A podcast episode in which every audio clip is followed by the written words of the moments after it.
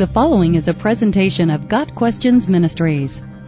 Did Jesus really exist? Is there any historical evidence of Jesus Christ? Typically, when this question is asked, the person asking qualifies the question with, outside of the Bible. We do not grant this idea that the Bible cannot be considered a source of evidence for the existence of Jesus. The New Testament contains hundreds of references to Jesus Christ. There are those who date the writing of the Gospels to the 2nd century A.D., more than 100 years after Jesus' death. Even if this were the case, which we strongly dispute, in terms of ancient evidence, writings less than 200 years after events took place are considered very reliable evidences.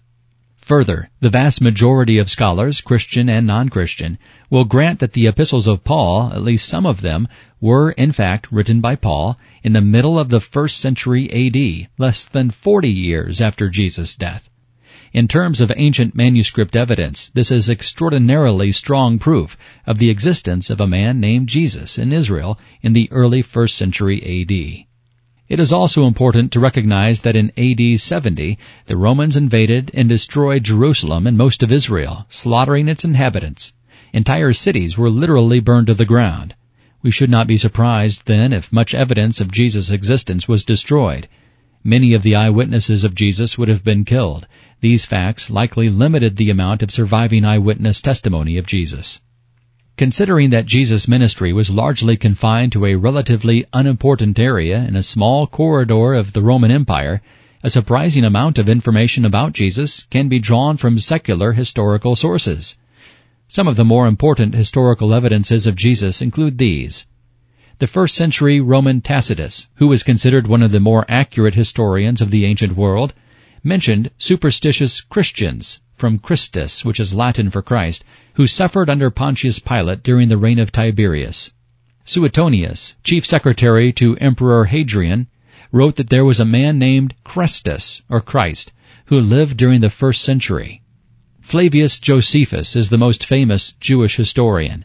In his Antiquities, he refers to James, the brother of Jesus, who was called Christ. There is a controversial verse in the Antiquities that says, "Now there was about this time Jesus, a wise man, if it be lawful to call him a man, for he was one who wrought surprising feats. He was the Christ.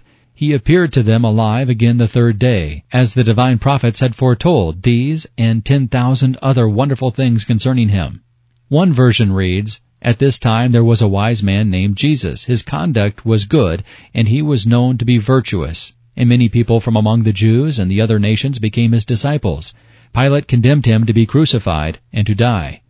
But those who became his disciples did not abandon his discipleship. They reported that he had appeared to them 3 days after his crucifixion, and that he was alive. Accordingly, he was perhaps the Messiah, concerning whom the prophets have recounted wonders." Julius Africanus quotes the historian Thallus in a discussion of the darkness which followed the crucifixion of Christ. Pliny the Younger, in Letters 10, verse 96, recorded early Christian worship practices, including the fact that Christians worshiped Jesus as God and were very ethical, and he includes a reference to the love feast and the Lord's Supper. The Babylonian Talmud confirms Jesus' crucifixion on the eve of Passover, and the accusations against Christ of practicing sorcery and encouraging Jewish apostasy. Lucian of Samosata was a 2nd century Greek writer who admits that Jesus was worshipped by Christians, introduced new teachings, and was crucified for them. He said that Jesus' teachings included the brotherhood of all believers, the importance of conversion, and the importance of denying other gods. Christians lived according to Jesus' laws, believed themselves to be immortal, and were characterized by contempt for death, voluntary self-devotion, and renunciation of material goods. Mara Bar-Serapion confirms that Jesus was thought to be a wise and virtuous man, was considered by many to be the king of Israel, and was put to death by the Jews, and lived on in the teachings of his followers. Then we have all the Gnostic writings, the Gospel of Truth, the Apocryphon of John, the Gospel of Thomas, the Treatise on Resurrection, etc., that all mention Jesus. In fact, we can almost reconstruct the Gospel just from early non-Christian sources. Jesus was called the Christ, did magic, led Israel into new teachings, and was hanged on Passover for them, in Judea, but claimed to be God and would return, which his followers believed, worshiping him as God. There is overwhelming evidence for the existence of Jesus Christ, both in secular and biblical history. Perhaps the greatest evidence that Jesus did exist is the fact that literally thousands of Christians in the 1st century AD, including the 12 apostles, were willing to give their lives as martyrs for Jesus Christ. People will die for what they believe to be true, but no one will die for what they know to be a lie. GotQuestions Ministries seeks to glorify the Lord Jesus Christ by providing biblical answers to today's questions. Online at gotquestions.org.